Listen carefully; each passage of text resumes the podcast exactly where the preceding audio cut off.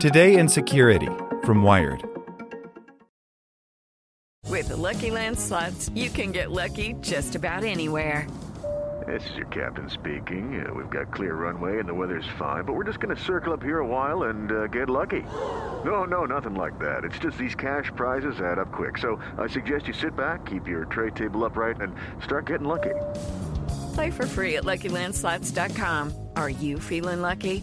No purchase necessary. Void where prohibited by law. eighteen plus terms and conditions apply. See website for details.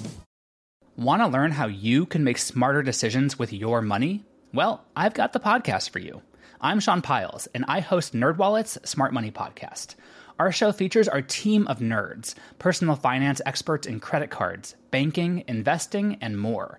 And they'll help you make the most of your money while cutting through the clutter and misinformation in today's world of personal finance.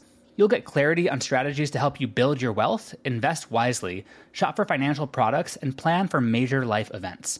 Listen to NerdWallet's Smart Money Podcast wherever you get your podcasts. Here's today's spoken edition of Wired. The D N C enlists kids in its fight against hackers. By Izzy Lapowski. Voting systems in the United States are so woefully hackable, even an eight-year-old could do it.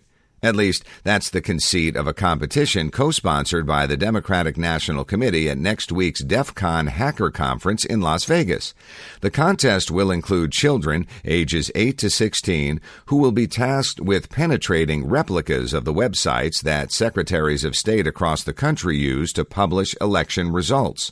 They'll vie for twenty-five hundred dollars in prize money, five hundred dollars of which will come from the D N C and be awarded to the child who comes up with the best defensive strategy for states around the country. The D N C's chief technology officer, Rafi Krikorian, says he was inspired to team up with DEF CON after scoping out an event at last year's conference called Voting Village, where attendees, grown-ups this time, got to hack into various models of voting machines and find flaws. We wanted to figure out how we could use this to our advantage, Krikorian tells Wired. Let's get those lessons back to secretaries of state.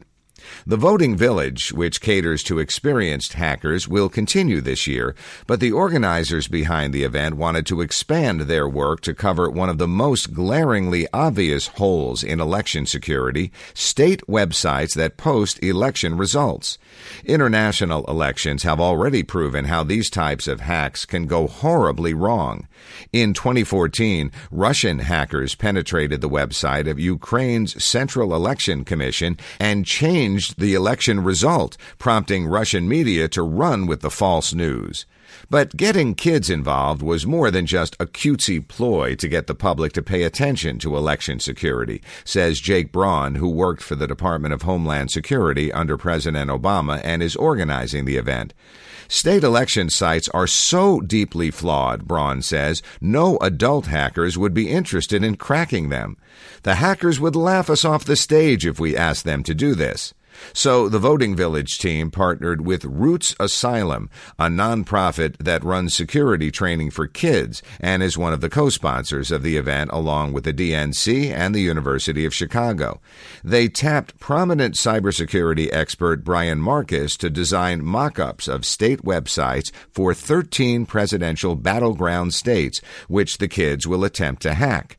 Krikorian admits a lot of this work is seriously low-hanging fruit, but he says the most common questions he fields from local election officials are about how to defend their websites and voter databases. The fact that these officials are reaching out to the D N C, a campaigning organization that doesn't administer elections, is a foreboding sign in and of itself.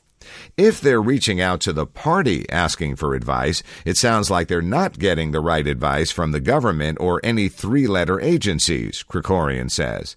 That's concerning, given the mounting signals that the twenty eighteen midterm elections are already under attack. Director of National Intelligence Dan Coats said that the warning lights are blinking red again with regard to attacks on United States infrastructure. Microsoft says it's already thwarted three attacks on Democrats, including Senator Claire McCaskill.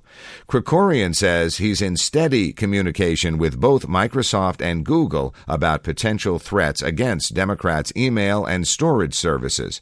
He acknowledges, however, that the party's coordination with social media companies like Facebook and Twitter isn't as strong. Given the scale of the threat, the D N C will obviously have to do a lot more than entrust election security to kids if it wants to avoid a repeat of twenty sixteen cybersecurity catastrophe. And that's why Krikorian joined the party in twenty seventeen after a long career working in tech at companies like Twitter and Uber. When he came on board, the D N C was still recovering from the devastating Russian hack of its servers in the run-up to the twenty sixteen election. Since then, he's worked to fortify the party, bringing in industry experts like Bob Ford, formerly of Yahoo, to be the D N C's chief of security. Together, they've pushed the organization to adopt basic security measures like two-factor authentication and are working with outside experts to monitor suspicious traffic. They've also launched phishing attacks on the whole staff, not unlike the one that allowed Russian hackers to infiltrate their system to begin with. Krikorian says progress is steady, but the work is never complete. Recently, his team forged an email from the D N C's new C E O asking staffers to meet with her. That level of attack is a pretty specific spear phishing attack, but a few people did fall for it, Krikorian says. Strengthening security at the party's Washington headquarters is one thing.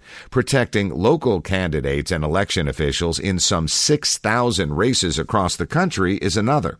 When local officials come calling, the D N C gives them a to-do list that covers security basics, advising them to change their default passwords, enable two-factor authentication, and update to the latest software.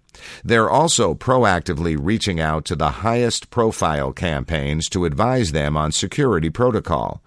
Are we going to get to all of them? Probably not. We're trying to prioritize, Krikorian says. Both he and Braun hope that DEF CON will help raise awareness about election security. Dozens of local election officials are scheduled to visit the voting village, according to Braun, who says his team has contacted thousands of election officials across the country. Braun also invited the Republican National Committee but says he received no response. The R N C didn't respond to Wired's request for comment. Still, Braun says if the R N C wants to participate, the invitation's open. Cybersecurity shouldn't be and isn't a political issue, he says. Okay, round two. Name something that's not boring. A laundry? Ooh, a book club.